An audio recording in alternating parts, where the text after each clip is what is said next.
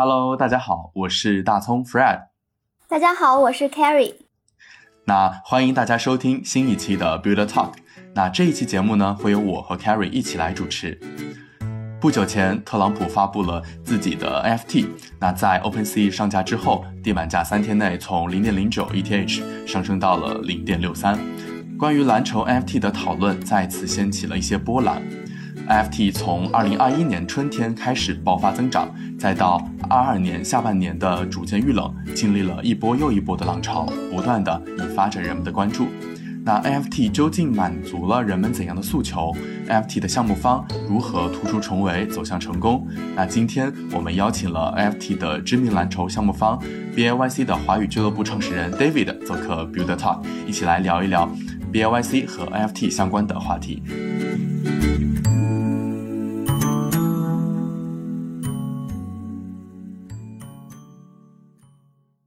那首先有请我们 David 和大家打个招呼吧，可以简单的介绍一下自己。OK，好，非常感谢，非常感谢今天能够啊代表我们无聊猿华语俱乐部来参加啊这次啊简单的一个访谈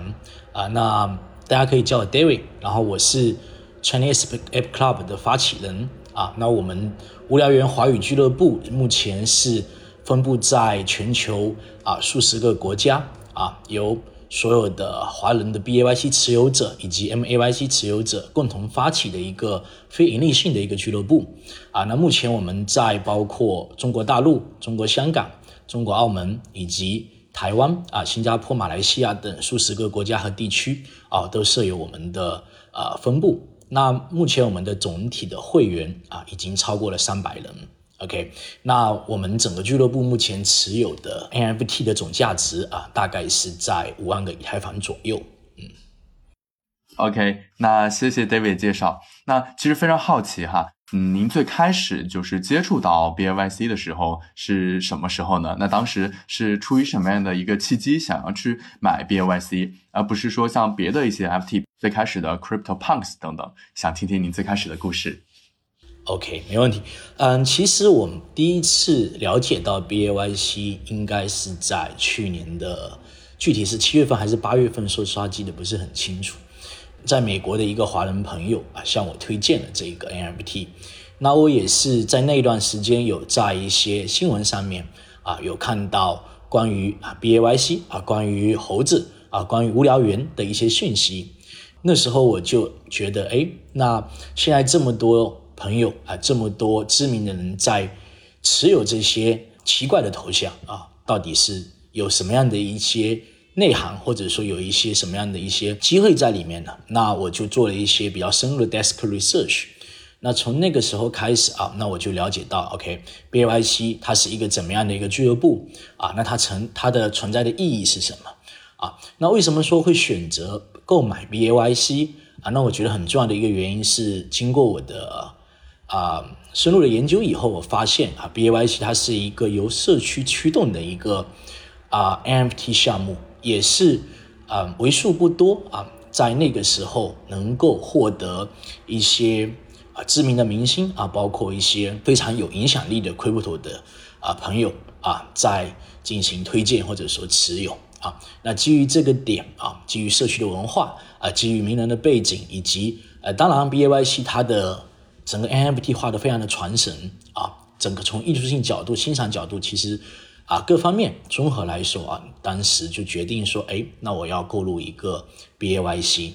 那为什么说不选择 Punks？嗯，可能也是在那个时候，说实话，Punks 也比较贵。那时候 Punks 已经是很 OG 的 NFT 了。其次，Punks 的嗯社区文化，或者说它的整体的一个。啊，community 的一个 style 不是符合我比较喜欢的一个社区氛围啊。那一般持有 Punks 的朋友，大部分都是比较 OJ 的 Crypto 玩家。那啊，Basic 跟 MAYC 啊，相反啊，更多是比较年轻的一些 Crypto 玩家啊。所以基于此吧，我觉得可能整个的啊文化氛围会比较适合我，所以最终选择了啊 BAYC，买了 BAYC。了解，所以主要是一方面从通过这个呃 desk research，然后去发现，哎，它的社区驱动和这个一些明星代言，以及说它的社区文化更偏向年轻化，那和自己的这个呃文化诉求也比较匹配。那其实刚刚呃 David 你有提到嘛，你就是其实很敏锐的去察觉到有很多的知名人去买这些头像，包括自己去做这个案头研究。那有点好奇，就你最开始呃，比如说和这个 Web 三行业，或者说和呃 crypto 的接触。最早的一个入口是 FT 吗？那你之前的包括你的主页啊，可能是和 Web 三有交集的吗？还是什么样的一个情况？因为感觉能够很敏锐的去呃发现一些市场动向的人，肯定是有一定的冒险精神，所以还挺好奇您在职业这方面。对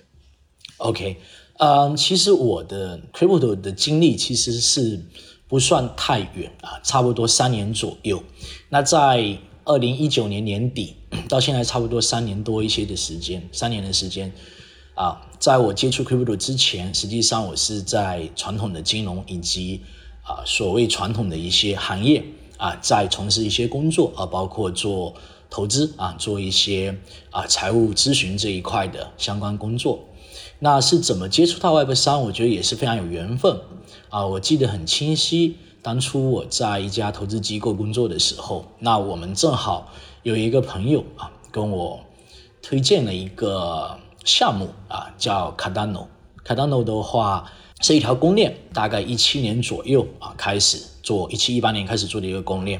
那那时候我研究完了以后，哎，就发现一个全新的赛道，它它就像是独立于啊传统的互联网、传统的这个商业体系外的一个新的赛道。那我就从啊研究这个公链开始去研究啊，包括以太坊，包括。所有的基于目前的一些啊供应链的生态，因为这个原因了解到这个行业，那我就放弃了在传统投资的一些呃机会那，来到这个行业，嗯，那也是今年差不多正好第三年年头。了解了解，哎，其实像你刚刚讲到，因为当时就是呃了解到这个新兴赛道之后，就果断的放弃了之前的这个行业嘛。那当时呃，对于比如说对于像 Web 三，对于像这些公链生态，你当时是觉得这是未来的一个呃朝阳，是很有前景，还是说也会觉得可能有机遇也有风险？有点好奇，当时你最开始的认知是什么样的？对。OK，其实因为本身我是金融背景出身，那我们看一个一个事情的角度，首先啊，就像你刚刚分析，从风险跟啊我们叫做收益角度来分析。当然，在那个时候我在看来，这个行业啊充满了波动性啊，充满了未知性，所以其实在那个时候的风险性是大于收益性的。在那个阶段对于我来说，那为什么说我会愿意说 all in 进来？很重要的一个原因，就是因为本身我是一个非常爱爱冒险的啊玩家啊，无论是在打 poker 还是在各方面。那我觉得，既然这个行业是很新的行业，从真正呃 crypto 也好，或者是我们现在叫 Web Three，以前叫 blockchain 也好，其实真正走过的年头也就十个左右啊，从二零一二年到现在。那我觉得，我们去回顾呃传统互联网。就当初一九年我进入到这个行业的时候，就有点像，啊，可能零四年、零五年的或者零六年的传统的 Web Two 的行业。那我觉得未来的十年甚至二十年啊，一定会出现很多大的机会。那所以，即使说我知道这里面的风险因素啊、不确定因素非常之高啊，但是我是愿意去冒这个险来这里去尝试一些新的东西。了解了解，所以我觉得其实呃，不管是像一七年，包括之前一三年参加这个 Web 三的很多 OG，很多这个前辈，其实都是骨子里有一些冒险精神，呃，愿意去呃承担这个风险，然后去寻找一些机会。对，那话说回来的话，那其实呃，像您刚刚提到，就是对呃 B O Y C 的华语俱乐部感觉到您非常大的一个热情。那有点好奇，从你最开始去买 B O Y C，然后到后来去创办这个 B O Y C 的华语俱乐部，那当时是什么样一个契机去促使你去做了这样一个事儿？以及说当时你创建的时候，哎，有没有什么样的一个考量？比如说参考一些其他的俱乐部啊，比如比如说像英国的 B O Y C 俱乐部啊，或者其他地区的一些俱乐部，有点好奇当时的一个故事。对，OK，其实当初想要做这样一个事情啊，比较简单，说实话，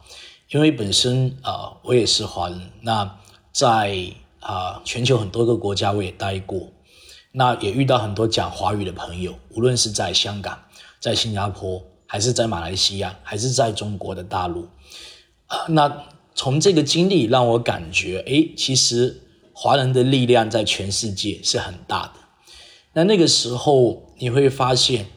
在整个 B A Y C 的生态啊，大家都是以地域性进行去 create 自己的一个小 group，就是说去创建自己的一些小的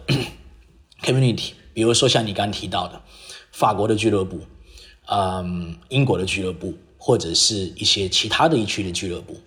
那其实我后面就在想，我也认识很多在全世界各地的华人。那我觉得是真的很有很有必要，我们去创建一个这样的一个组织，或者说这样的一个 club 啊，我们叫它俱乐部，啊，能够提供一个很好的平台，让全世界各地的华人能够在我们的创建的这样的一个啊俱乐部里面去交流啊，去交朋友，也是基于这个原因吧，我就啊在全世界各地啊主要华人的地区跟国家啊。找到了一些共同发起人，那目前我们是总共有十三位共同发起起人，啊，那遍布在全球很多地方，啊，那是基于这样的一个契机吧，也是这样的一个很简单、很简单、很朴素的想法，啊，那做的这个啊发起创立的这个俱乐部。了解，所以我理解，其实呃，就是一方面是作为华人感觉到自己在华人的力量其实是很大的，然后希望能够在这个 B Y C 的生态里凝聚这样一个力量；另一方面也去实践，去找到了一些不同地域的这个华人来一起去发起这个呃 B Y C。那聊到这里，我很好奇，就比如说从呃 B Y C 创立之后，那目前的一种比如说规模呀，以及说说社区氛围大概是什么样？就大家平时会怎么样一起去互动？有什么样的一些？活动和一些这种呃 event 或 activity 呢之类的，对，呃，因为我们遍布的地方会比较多，所以说我们主要的呃 interactions 是会会基于 online 为主啊，主要线上为主。那比如说我们呃从成立俱乐部以后啊，那我们就组织了大概三场左右的线上的活动，基本上保持着每个月一次。那包括我们在 Sandbox 啊，我们去参加了 Sandbox 的啊 Season Three 的 Test。那我们啊组织了呃大概几十个啊来自全世界各地的华人 B A Y C 去参与这样的元宇宙的一个啊线上的一个小小的 event 吧。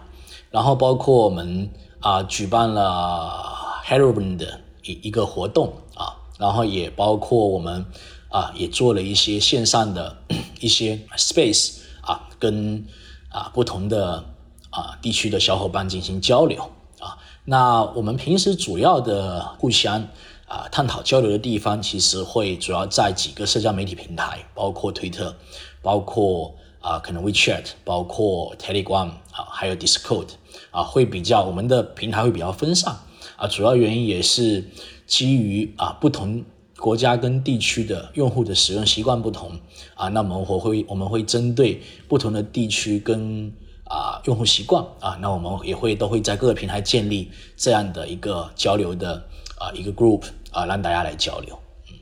然后目前我们 WeChat 大概是接近三百个，然后推特目前差不多是一百多个，我们的推特 group，然后 Telegram 差不多也是一百个左右的啊人数规模。了解，了解。哎，那有点好奇，比如说像咱们的这个呃，就是 Chinese B Y C 的这 club，比如说像呃英国啊、法国或者其他地区，或者说就是整个的 club，你觉得在氛围上呀，或者说在活动上，会不会有一些呃，比如说相同点或者不同点之类的？有点好奇，就是在不同的这种 club 之间的一个情况。对，OK，啊，会有不一样。首先啊，最不一样的地方是文化的差异。从整个表达的形式方面啊，或者说是我们的交流形式方面，会更加的多样啊，会更加的丰富一些。这是第一点。第二点的话，就是说啊，我们的规模其实也是比很多其他的俱乐部大的多很多。从我刚才给到的一些 figure 啊，一些数字啊，应该能知道，就是说，其实目前整个华语的持有者啊，在啊，全世界各地，我觉得啊，都是啊起着一个很重要很重要的一个呃作用跟很大的比例。我觉得这是第二个不一样的地方。第三个可能我觉得更多的是在于啊，我们整个呃华人在全世界各地有很多啊地方都讲华语，所以我们有一个很不一样的地方，就在于我们相对于一些比如说日本或者说一些其他的呃俱乐部啊，当地的 B A Y C 俱乐部，我们是提供了一个很重要很重要的一个啊沟通的桥梁啊。举个例子，比如说。我们马来西亚的啊联合发起人，那他在上个月他飞到了台湾，然后也去了新加坡。那你会发现，他到台湾跟新加坡，他会去找的在 Crypto 第一个朋友，一定是我们在当地分部的共同发起人，或者是当地的很活跃的小伙伴。那这是第一个例子。第二个例子是我们香港的有一个发起的小伙伴，那他飞到英国去参加 NFT London。飞到一些其他地方，他一定也会去找到我们当地的华人的小伙伴啊，尤其是啊 B A Y C 的华语的小伙伴来交流啊，来当然让他去带他熟悉当地的一些啊一些情况啊，那这是我觉得我们跟很多其他俱乐部不太一样的地方，来保证只要你飞到一个讲华语的地方啊，无论是哪里，那我们都能。提供一个很好的一个 local 的朋友跟你去交流啊，去招待你。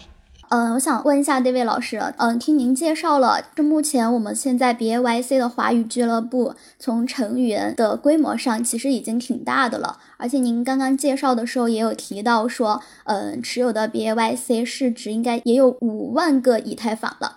所以说我有点好奇，就是，嗯，现在。B A Y C 华语俱乐部的成员目前的这个构成，他们是像您一样以前从事别的行业，然后因为看到了 Web 三行业的潜力，然后之后选择了 All in Web 三的更多，还是说仍然是在从事自己本行业，然后在兼职的观望 Web 三行业的更多？兼职观望 Web 三的这样的成员，他们可能就是主业的话，分布在哪些行业的比较多？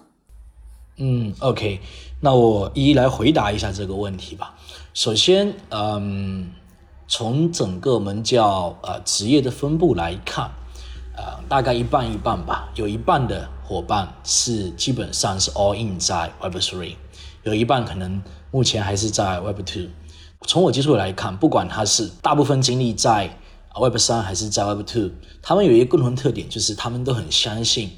啊，未来的 Web 三是一个很潜力、潜力很大的地方，是一个啊，目前才刚刚开始，需要啊很多很多的朋友来建设、共同参与的一个这样的一个行业，所以他们啊对这个事情大家都是认可的。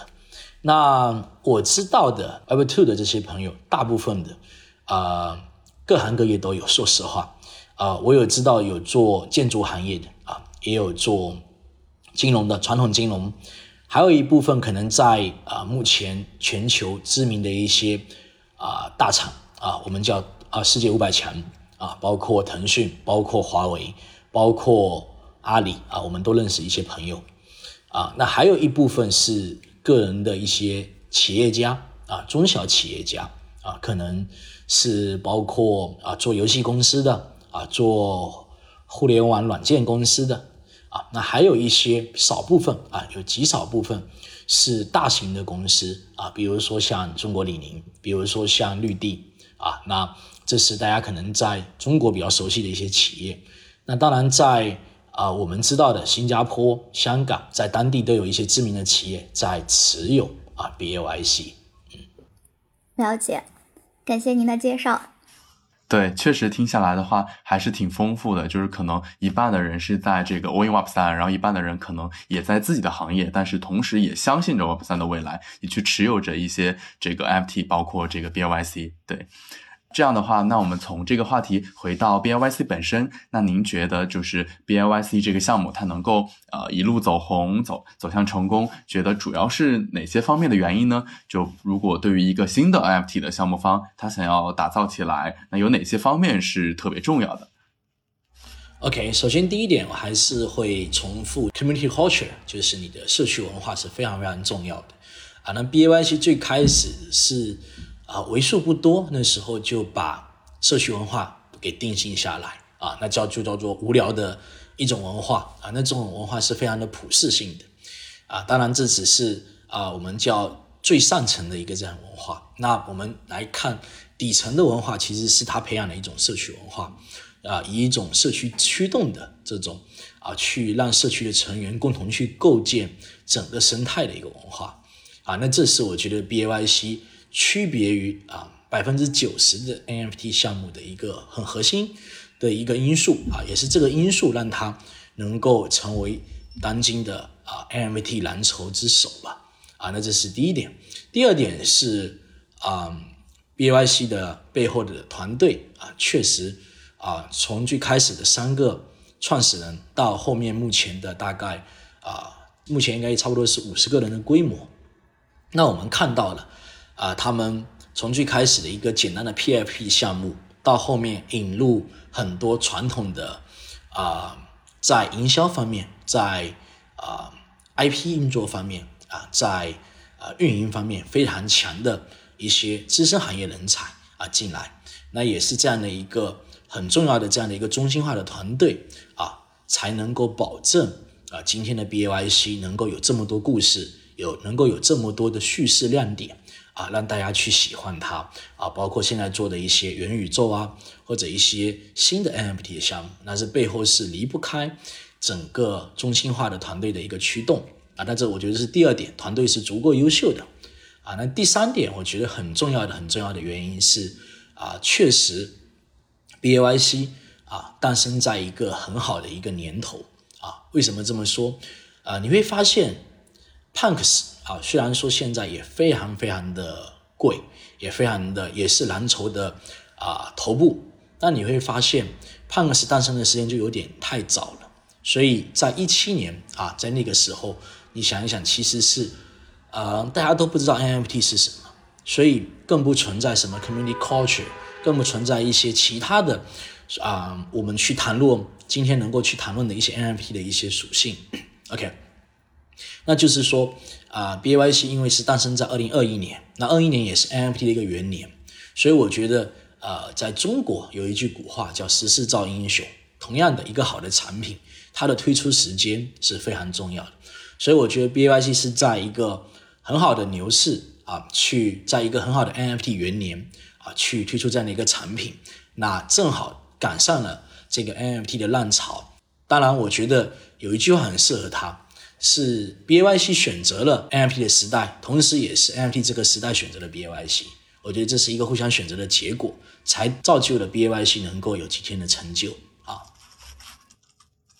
对，我觉得最后这句话说的特别让我印象深刻，就是呃，B O Y C 选择了 F T 时代，也是这个 F T 的时代选择了 B O Y C。其实呃，F T 从这个二零二一年的腾飞，某种程度上其实也是和 B O Y C 这样非常大的项目方能够互相成就。如果没有这些头部的很亮眼的项目的起飞，其实 F T 它是否能够去腾飞，可能又是不一样的时机，或者说不一样的一个情况。对对对，可能是一个相互成就的一个情况。对，嗯，我一其实一直很好奇，像 B Y C 现在的价格一直都还是保持的比较高的，然后不同的头像之间的这个价差也是比较明显的，这个价格的差异可能会跟它的某些特征的稀有程度有关。想了解一下，就是这个稀有程度，它本身就会构成价格更高，还是说会跟某些特征本身就更受欢迎？比如说像金色的皮毛的这种金猴。OK，嗯，其实 BAYC 是比较早去在 NFT 领域引入稀有度概念这样的一个嗯项目吧。那我觉得你刚刚说的啊，从外观也好啊，我们其实叫个人的主观欣赏啊也好，或者是啊稀有属性也好，这两个是决定价格的很重要两大因素。但是在 B A Y C 这个项目上面，更多的是啊一个我们叫做啊 common sense，就是对于这个 N F T 的啊大家觉得好看与不好看的一个 common sense 来决定它的稀有度比如说你刚刚说的金皮肤，你说的激光眼，或者说是一些其他的啊稀有元素啊，当然不是所有的稀有元素用户都喜都会去买单，但是你刚提到这两个，确实目前在整个社区是受大家认可的啊，那就是说这些持有者觉得啊你的金皮肤，你的激光眼啊特别有个性，特别好看，所以啊。大家就会愿意花更高的价格去买它，或者大家就会啊出售的这些人，他就会去希望以更高的价格啊去在市场上进行出价啊来挂单来出售。OK，那呃这里面还可以举到一个例子，就是说为什么说并不一定啊这个东西越稀有啊所谓的稀有就是我们从数量上来稀有，它就一定会贵，比如说。啊，之前啊，BYC 有一个呃，如果我没记错，是有一个元素啊，这个元素是在耳朵上面会有一个很小很小的钻石，那这个是一个啊比较稀有的一个存在。你会发现啊，同样的 N F T 啊，比如说带有这个元素以后，它并不会在二级市场上面会有特别高的这个价格，或者说特别大的价差出现。啊，那我记得印象很深刻，之前要买的一个 NFT 就带有这个元素。那当时的 floor price 也就是地板价大概在六十七、六十六左右。那呃，这个我要购买的这个 NFT，这个带有这个稀有属性的猴子，它的呃稀有度排名大概是六百多啊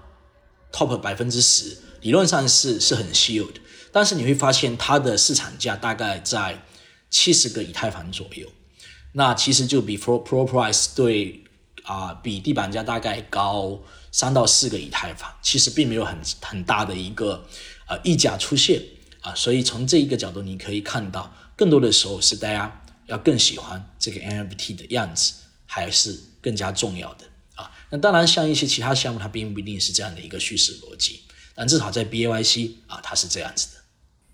虽然人为的设置某一些元素的稀有度，可能可以从减少供给的角度，一定程度的让价值变高，但是更核心的价值还是在于这些元素本身的受欢迎程度。可能它画的更好看，然后比如说像这个金猴的金色，本来大家也都更喜欢，像这些元素会更加的影响它的价值本身的高低。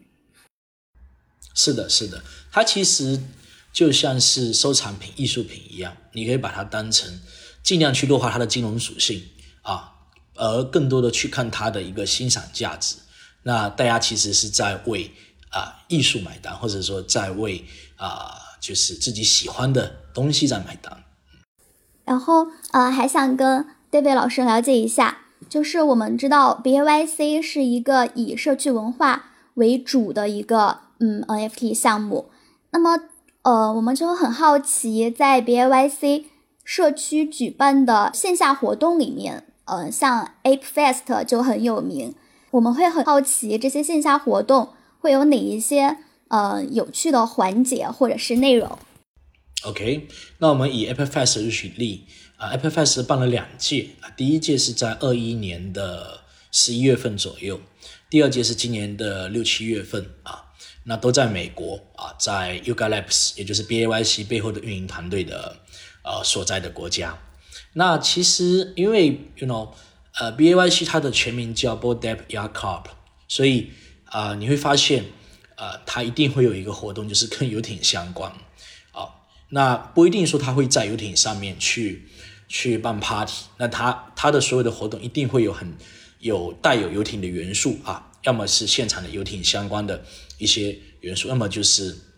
啊举办一些跟游艇相关的活动啊，那这是第一点。第二点就是说，啊，我们去回顾啊过去两届的 Apple Fest，我们归结为一个字，其实就是 High，就是这是符合美国的文化啊。这个 High 体现在，you know 啊，他们会办音乐节，会办啊这种呃摇滚的。或者 DJ 这种风格的音乐节会特别嗨，现场会特别的热闹，特别的啊有氛围，这是第一点。第二点就是说啊，BYC 因为它本身是一个带有艺术性质的啊收藏品，那他会做 offline 的一些 exhibition 啊，做一些展览，同时他们也会去举办一些线下的一些 Meetup 的活动啊，让大家跟创始团队啊能够面对面的交流去沟通啊，这也是构建啊社区文化很重要的一环啊，让团队跟你的啊 Holders 呃跟你的 Members 去直接对话。那其实说从整个玩法上面啊，并不会说有太大太大的创新，但是啊，为什么说呃 Apple Fest 的这个东西啊这样的活动是非常有意义的？因为 B A Y 是应该是算是比较早期在 N F T 项目方里面费很多心思去做 offline 的一些活动的啊，那这是不同的啊，你把 online 的东西，其实 N F T 是一个 online 的东西。你把 online 的东西跟 offline 的东西相结合，你会发现会产生出非常多奇妙的反应，会让你的用户更加喜欢你，更加认可你的文化。因为很多东西它不是在线上是可以啊体现出来的啊，需要在线下去构造这样的一个氛围出来，让大家去啊认可它。那 B A Y C 的线下活动很重要的一个功能就是把这些 holder。提供一个相互 connect 的平台，然后大家相互交流。关于这个 B A Y C 的线上活动，我们可以看到，在它的官网上会有 bathroom，holder 们可以进入这个 bathroom 去涂鸦。我们可以看到的消息是说，每十五分钟可以涂一个像素点，因为它是必须要是 holder 才可以连接进去。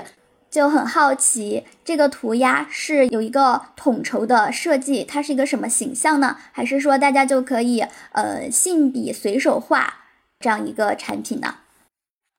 嗯，它其实有点像街头涂鸦的概念，只是把街头涂鸦搬到了线上。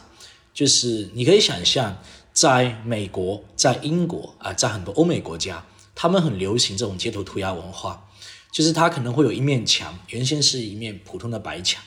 那今天我路过的时候，诶，那我就突发奇想，我在上面想画一个，比如画一个游艇，OK。那明天可能你路过的时候，你就想，哎，画一只 monkey，或者是画一只其他的动物。那它是一个这样的一个随性的行为啊。那 BYC 做这样的一个事情，其实只是，呃，从我的角度来说啊，当然，我觉得 BYC 也从来没有呃正面的去解释过。啊，为什么要做这样的一个事情？但从我的角度来理解，更多的其实是要体现它这个无聊的文化啊。因为 B Y C 的一个最终设想的场景是，就差不多几十年以后，大家都变成很多人都财富自由了，或者说在物质层面已经自由了，所以大家都会变得非常的无聊啊。这个无聊会在精神层面特别无聊。那呃，这么多无聊的人，他把这些无聊的人聚在一起，所以就成立了。无聊园游艇俱乐部，那为什么叫游艇俱乐部？那他就觉得大家很无聊，那怎么办？那那就去游艇玩吧。然后结果发现，在游艇玩玩完以后还是很无聊，所以他可能，you know，他就发明了一些让这些很无聊的人去做的很无聊的事情。那其中的一个可能就是呃巴斯隆这样的一个 painting 的产品啊。那巴斯隆它的一个场景就是你要坐在马桶上面去画画啊，所以它叫巴斯隆。OK，所以这是这个产品的由来。哦，我们了解到最近 B A Y C 又推出了 Other Deed of Other Side 的新玩法，据说是会给 B Y C 的 Holder 们空投 3D 的 N F T，不知道有没有这回事儿。然后想跟您了解一下这个关于最近元宇宙 Other Deed of Other Side 的新玩法。嗯，OK，呃，Other Deed of Other Side 是呃 Yuga Labs 啊。嗯，在推出一系列 NFT 之后啊，一个新的布局啊，想要做游戏元宇宙这样的一个概念啊，那呃，目前还没有有关于三 D 的 NFT 的空投或者说是相关的确切消息啊，那未来不排除会有啊，因为本身啊，这个元宇宙项目它就是一个三 D 版本的，那呃，之前啊是给到过持有者啊持有 BAYC 的。这些用户啊，有空投过土地啊，那大家是拿着每几乎每一个持有者应该手上啊都会曾经拿过土地啊，现在可能卖掉了。那这个土地是一个啊，他们设想的未来能够在啊这个元宇宙里面能够用来进行一些啊游戏元宇宙构建的最基本的要素。它就像是你要盖房子，你要你要啊，在一个虚拟的空间去打造一个属于你自己的一个空间，那你需要去购买它的入场券。那这个土地啊，就有点像是啊这个入场券，那你能够在里面去游玩。但是关于啊这个游戏的很多的一些确切的消息，说实话，大家目前都不知道。去年的大概七八月份有做过一次测试，啊，做过一次啊公测啊，它叫做 pressure test 啊，对于整个系统。那这个元宇宙项目啊，前段时间啊，Yuga Labs 啊有透露，应该会在明年的一季度到二季度这个区间啊推出它的啊。Public Test 这样的一个版本啊，那我们也很期待说这样的一个产品啊，因为大家也知道，呃，二一年其实是元宇宙的元年，二二年元宇宙进入到大家的视野里面，那我们相信二三年啊，乃至未来的三年都会是元宇宙发展快速的时期。那我们也想看一下，就是说像 Yuga Labs 这样的在 NFT 领域已经做出。非常好成绩的啊团队能否在元宇宙领域能够有一些新的玩法啊新的一些 idea 出现？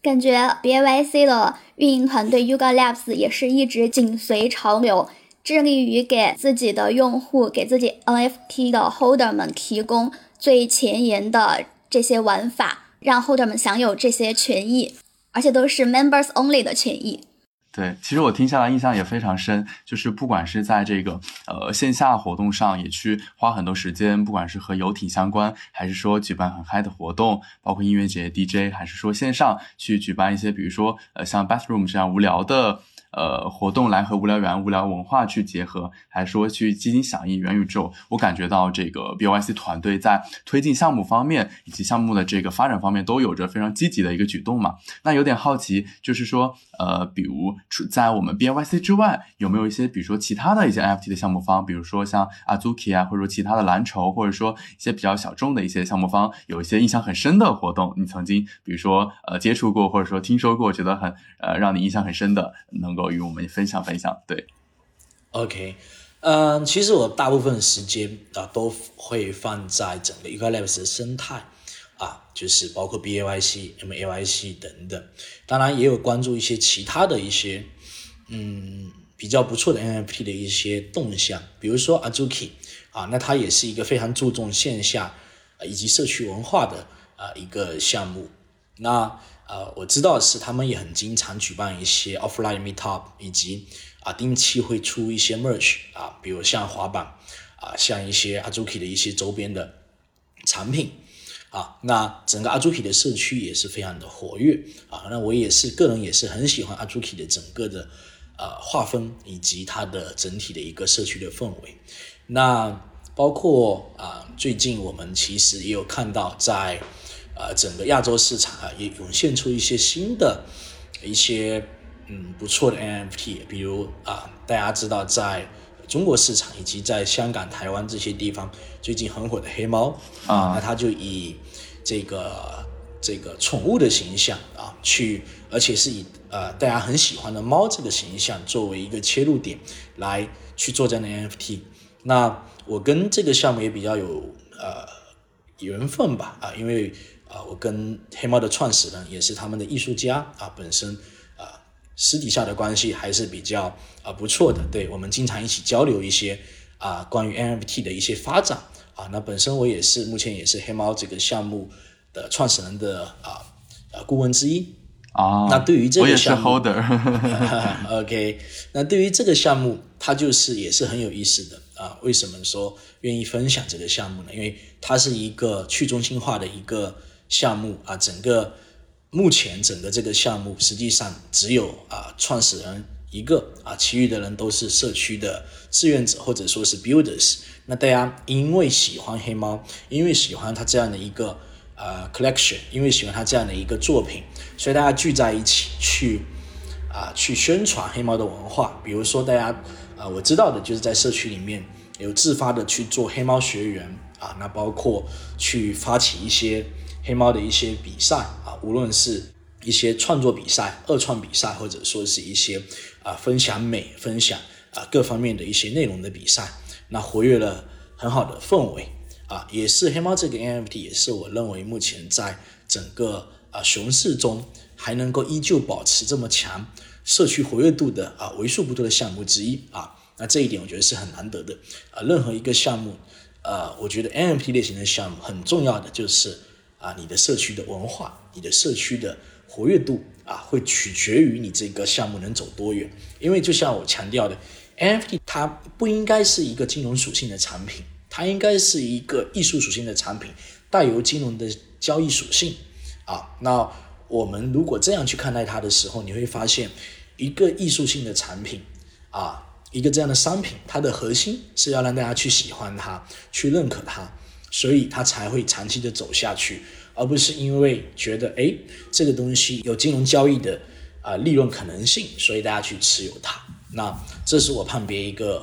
啊一个能够长期走远的 NFT 跟一个呃短期的 NFT 的一个很重要的一个评判维度吧。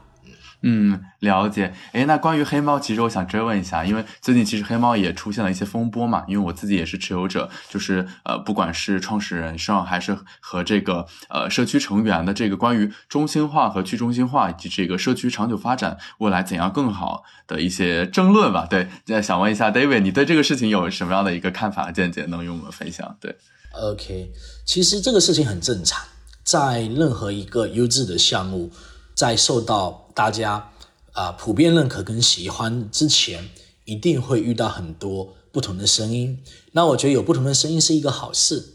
啊。那其实这个事情我们可以从传播学的角度来看，大家可以去思考啊，黑猫为什么会有不同的争论，包括啊出现所谓的一些公关危机啊，我们可以去深究它背后的一个因素的原因，其实就是因为大家。对它有很强的关注度跟期望，当关注度跟期望上来以后，你会发现不同的人他有不同的呃思路，所以不同的思路之间会产生一些碰撞跟一些冲突。那我觉得冲突的反而是一件好事，让整个项目也好，让整个社区也好，能够啊存在不同的声音啊，不同的呃喜好。比如说，我们举个例子，以车为例。即使你看现在有可能全世界有几百万个人在买奔驰这个品牌的车，OK，那你会发现这几百万个人里面，大家都是一定是对于啊某一个东西是完全认可的嘛？对，对于奔驰的某一个文化是完全认可的嘛？我觉得并不一定。有些人可能觉得我买奔驰是我要去买它的舒适性，那有些人认为我要去买它的这个外观。喜欢外观的这一些人，他肯定会，you know，他会告诉奔驰的总部说：“哎，你要去花更多的钱在设计上面，去帮我打造更好看的奔驰的外观。” OK，那喜欢舒适性的人，他就觉得：“哎，你应该花更多的时间去研究你的座椅、你的、你的整个车内系统，而不是你的外观，对吧？”那这时候就会产生冲突。那我觉得这不重要，重要的是，奔驰它还是奔驰，不管你怎么去评判它。它永远是奔驰，OK，那就像 NFT 一样，不管你怎么去评判它，呃，艺术家他本人，他对于这个项目，他有他的啊价值观，他有他的思路。那我觉得未来会证明他是对的还是错的。现在有可能是对的，有可能是错的，我觉得并不重要。重要的是他只要能坚持把他的这个东西继续去做下去，那他就才有机会让。未来的人来看这个事情到底是怎么样的，所以我觉得现在反而是好事情，让更多人能够去为了自己喜欢的东西去争论。当你不喜欢一个东西的时候，你是不会愿意花任何时间去去跟人去吵架，或者说跟人去去争执。所以我觉得这是好事情，说明大家喜欢它。只是每个人的价值观以及每个人所接受的文化教育是不一样的，所以会产生不同的啊东西啊，这也是。为什么这个世界上会有这么多宗教的原因？所以我觉得，在我看来，无论是有什么样的声音出来，我觉得都很正常啊。那我希望的事情是，是对于这样的一个呃项目，它能够未来能够有更多的呃落地的机会，让大家去不仅是把这个 NFT 作为一个头像，而而是能作为它啊未来的可能社交的一个一个工具，或者是作为未来进入某一个元宇宙或者进入某一个一个 Web 三领域的一个很重要的一个东西啊。那这是我对这个事情的看法。嗯，确实，确实是一个让我印象很深刻的观点。其实，呃，在这个 Mimic 事件中，大家有不同的声音，其实也是意味着大家都很热爱黑猫这个社区，都想为它好。只是说，不同的人有不同的想法，可能这个究竟之后的发展如何，可能还是得等到历史和后人来去评判。对，但我觉得这个从传播学的角度来解读这个事儿，还是挺有意意思的。对对对。从黑猫项目的大家不同的声音，也让我有点好奇。就是我们回到 BAYC 这个项目，呃，我们 BAYC 的这个 roadmap，它是不是会受到 holder 们影响？roadmap 的下一站怎么设置呢？其实 BAYC 它目前来说啊，我们从整个治理的情况来看，它是相对比较中心化的一个项目。当然，我觉得这也是我刚刚提到的，因为它的中心化。所以才有今天这么好的叙事逻辑，跟这样这么好的故事跟产品出来。实际上，整个 B A Y C Long Map，呃，至少到目前为止的 Long Map 是完全由官方来决定，也就是 Yuga Labs 的团队来决定的。在这个过程中是不会有任何的跟啊主动性的跟社区跟 Holders 交流的这样的一个动作，包括以 B A Y C 啊以 Yuga Labs 的一个过往的一个做事风格啊，他们。啊，不会去把很多事情过早的透露给到你的成员，或者给到你的给到外界的外外面。他永远希望自己是啊有一个神秘感，或者说是能够永远给到你的用户 surprise 这样的一个一个项目方这样的一个团队。那这个事情就有点像是，就像苹果、LV 这些大型的知名的企业，它也不会过早的去透露。我到底我下一季的新产品会是什么？我不会告诉你，我不会过早透露我的 iPhone 十五、十六、十七，我有我的设计灵感。但是，呃，我会尽量的，当我的新产品发布的时候，能够给到你惊喜啊。那这就是永远给你的用户惊喜，这是很重要的。尤其对于一个啊想要长久发展的企业来说，那我觉得 Yuga Labs 这一点做的是很对的。当然，这里面会有一些不同的观点，大家会觉得，哎。你有一个这么好的社区文化的一个项目，啊，是不是应该要去中心化？你要去听一听你的社区成员，他们想要什么？他们，呃，希望未来怎么发展？OK，那这就又回到了黑猫，其实它就会遇到这个境地。如果你完全的去 listen to your community，你会发现 community 有很多 voice，到最后你不知道应该做什么。所以这就是。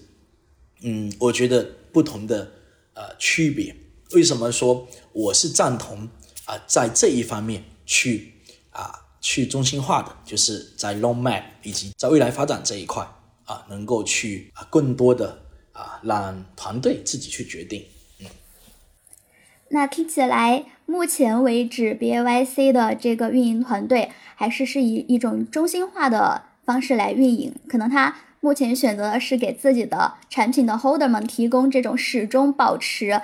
好奇、始终充满惊喜的这样一种情绪价值吧。但是我们也可以看到，B A Y C 项目它也发行了自己的 Ape Coin，另外也有对应的 Ape Coin DAO。这很好奇，在这个 BYC 的 road roadmap 上。呃，Yuga Labs 并没有给到社区的成员影响 Roadmap 下一站的决策机制，但是在 ApeCoin DAO 以及 ApeCoin 代币功能的设置上，它有没有设置一些，比如说对哪些事项的这种嗯治理投票权？想请 David 老师介绍一下这个 ApeCoin 的代币经济学方面的问题。OK，ApeCoin DAO 其实它是 BYC 啊，其实是 Yuga Labs。发行的一个治理型代币，那它每一个代币代表一个未来在啊 Apple Coin 的一个呃投票权。那整个 Apple Coin 它其实是为了啊整个 Yuga Labs 的 NFT 生态做服务的，包括 BAYC、MAYC、BAKC，呃，所以说整个 Apple Coin DAO 的设置还是比较啊我们的 Web 三的一些方式啊。每个人持有代币就可以去投票啊，那这个是跟大部分的道组织采用的方式是一样的，大家可以提出提案，然后你有啊 token 你就可以去投票啊。那这个模式啊，我觉得是跟大部分目前的道啊那是一样的啊，是比较去中心化的啊。当然，目前也通过了很多提案啊，也做了很多啊有利于整个生态的一些事情。呃，ApeCoin 好像是还可以在 Yuga Labs 的这个 NFT 市场上，就像 Q 币一样去购买它的一些呃产品或者服务。然后它的获取方式是只能通过空投吗？还是可以通过，比如说我为这个生态做了一些什么贡献，然后我我去可以去 earn 这个代币呢？嗯，呃，两方面都可以，一部分是你持有 NFT，它会空投给你；另一部分就是啊，你可以在 AppCoin 到提出你的 AIP、你的提案，然后啊去申请你的资金啊，那。呃，这是第二种获取方式。那包括 AppleCoin 当初给了一些早期的贡献的机构啊，比如像 Animal Car Brands 啊，像一些啊早期帮助 Yuga Labs 构建元宇宙生态或者是 NFT 生态的一些机构啊，也有过一些啊关于啊这个 Contributors 的一些 Airdrop。看来以后 BAYC Roadmap 继续铺开之后，可能这个 ApeCoin 还会有。更多的用途，嗯，是的，是的，对，其实从这个呃，David，你在关于这个 B A Y C 的分享上，我能感觉到你对 B A Y C 的一个热情和认可是非常非常高的。哎，有点好奇，就是你在加入 B A Y C 这样一个 community 来，包括发起这个华语俱乐部以来，有没有一些呃令你印象特别深刻的一些事情，或者说可能是超出预期的一些惊喜啊，或者说事情，想听听一些呃故事性的分享？对对对。嗯，OK，其实，在 B A Y C 接触 B A Y C 之前 B Y C 是我第一个 N F T，是我人生的第一个 N F T。然后，嗯，比较大的一个冲击就是，呃，在购买它之前，你会，它会颠覆你很多认知。认知就是在买它之前，你会觉得为什么会有人花这么多钱买一张图片？OK，然后当你买完这个图片后，你会发现，哎。你会现在你会想，哎，为什么会有人质疑要花这些钱买这一张图片？所以这就是，you know，当你在外面的时候，你永远想要看到里面在干什么，OK？然后在里面的呢，永远也呃很难向外面的人解释我们在里面做什么，OK？所以你可以这么理解，围城的感觉，对 对，可以给我一个，这是给我一个很大的一个呃概念思想上的转变，就是永远。未来你要去保持新鲜感，保持你的呃敏锐度，去接受一切新的东西。因为当你不去了解它、接触它的时候，啊，你永远只能看到的是很表面的东西。所以我给大家的一个建议就是，如果你想要了解 NFT，最简单的事情就是你购买它的 NFT，然后去加入它的社区。对，确实，觉知此事要躬行，中国的一句老话。对，那在节目的最后，其实呃也想为我们的这个 Web 三的用户们去谋一些福利，就比如说呃对于一个不管是 Web 三的一个观望的人来说，或者说刚刚进入的人来说，呃想要去选择持有一个 FT，那有没有一些嗯分析和挑选一个这个项目方的一些建议呢？对，OK，其实比较重要的一点就是从我的角度来说，比较重要的一点是。从团队的角度，你要找一个靠谱的团队，确保它是长期主义，而不是只是想卖几张图片给你。OK，这是第一点。第二点就是啊，尽量去选择自己喜欢的艺术作品，无论是 BAYC、Azuki、黑猫，或者说是任何一个其他的呃 NFT，确保你是喜欢它，喜欢它的样子，喜欢它的音乐，或者喜欢它背后的一些故事，whatever。但是你一定要喜欢它，才去做出你的购买决策。你要把 NFT 当成商品，而不是当成一个金融的一个工具来看待。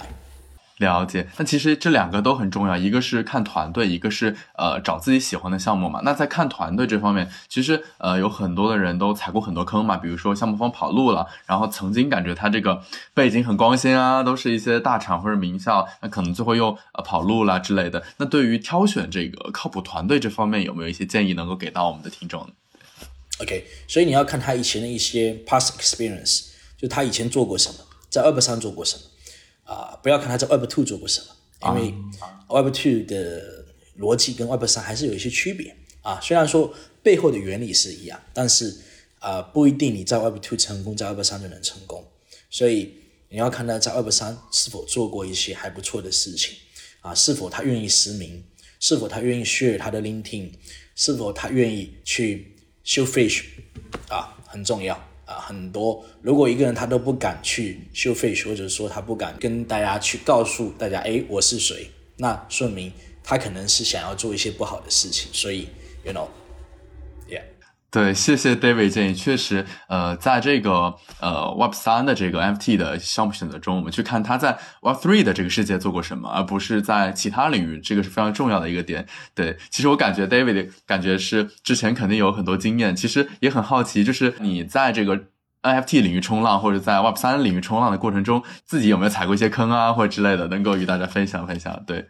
，Of course，每个人都会，you know，无论你是。You know smart money or you know smart investors whatever，只要你在这个行业，你一定会踩坑，因为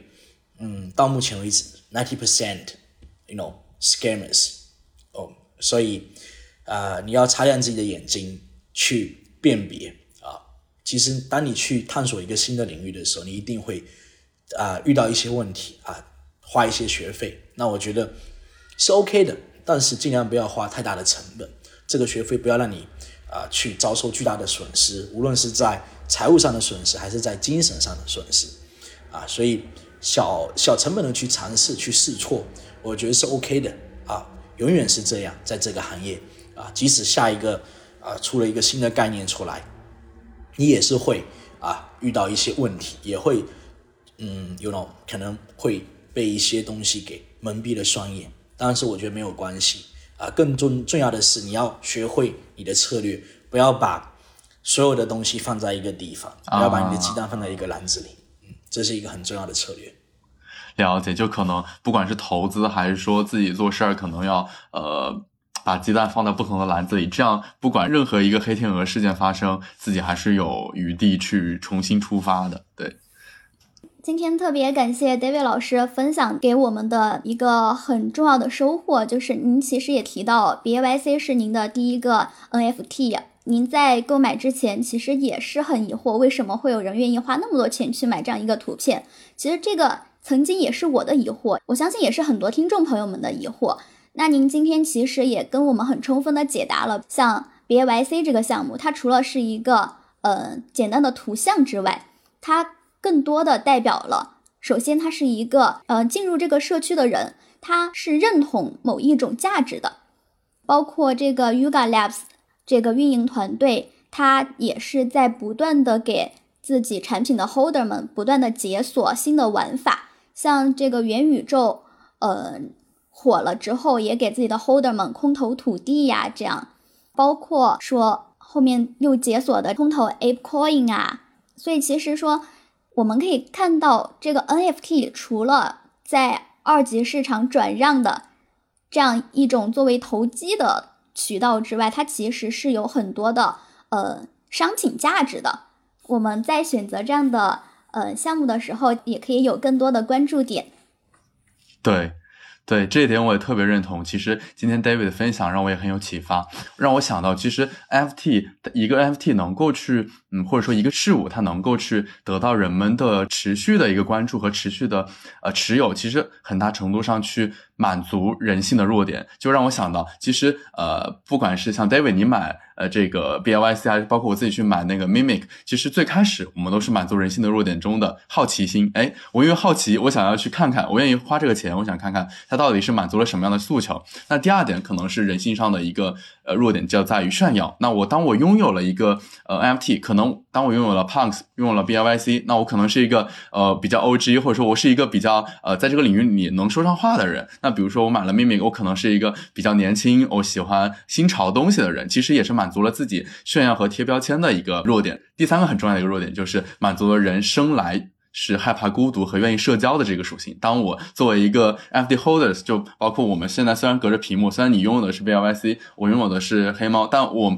会感到我们在曾经在某一个瞬间都为这样一个图片去付费。那我们有一个共同的连接。那其实这种连接也让人和人的社交变得呃更加的近，让距离也变得更加近。对，今天听了之后真的有很有收获。是的，是的，是的，确实是这样子。其实很多时候它是你的一个。啊，社交资本。我曾经在有一次在大学的分享中，呃，我说过，我说艺术品也好，这种 NFT 类型的商品也好，其实更重要的，它是一个社交属性，它是一种社交货币。如果你把它当成社交货币的时候，你会发现，你花呃几十万甚至上百万人民币去买这样的一个东西，它是值得的。因为就像你去买一个很高端的一个会员俱乐部的呃，you know 资格一样。它让你去认识新的朋友，让你去进入到一个新的圈层，所以啊，大家把这个事情来这样看待的时候，你会发现啊，就不会存在太多的一些纠结啊。当然，我觉得啊，在 NFT 投资中啊，给大家的一个建议还是要始终擦亮自己的眼睛啊，去始终去问自己，为什么我去购买这个 NFT？到底是因为我喜欢它，还是因为我想要操作它？如果是前者，OK，那你就看是否你有这个购买能力。如果去是后者，那我可以告诉你，其实大部分的人会投资失败。OK，那这是我对 NFT 的一个理解啊。先喜欢它，你才有机会去投资它啊。那这是啊我的啊购买了这么多 NFT 以后的一个总结的经验吧。对对，确实，其实这个我也很有共鸣。我觉得在 NFT 的领域，或者说在 Web 三的领域，非常重要的一个点就是 DYOR。Your our research，对我觉得每个人对于事物都有不同的理解，只要去自己调研，然后对自己的行为负责，我觉得就是不管是吃到苦头还是吃到甜头，自己都会有收获和成长。对，那今天非常呃谢谢 David 分享，然后非常感谢 David 做客我们 Build Talk。好，谢谢谢谢，非常感谢非常感谢。在整期节目播出之后，如果有听众们有任何的问题，都欢迎在评论区留言。那如果有一些有趣的问题，或者说有趣的互动，我们 David 也会在这个评论区与大家去互动。那非常感谢 David 的参与，也非常感谢呃 Carrie，我们一起去主持这场对谈。对，谢谢大家。谢谢 David，谢谢大葱。好，拜拜，拜拜。如果你喜欢本期播客的内容，欢迎在评论区评论、点赞和转发。另外，如果你有兴趣成为 Build Talk 的嘉宾，或者想要推荐嘉宾名单，欢迎联系我们。我们下期再见。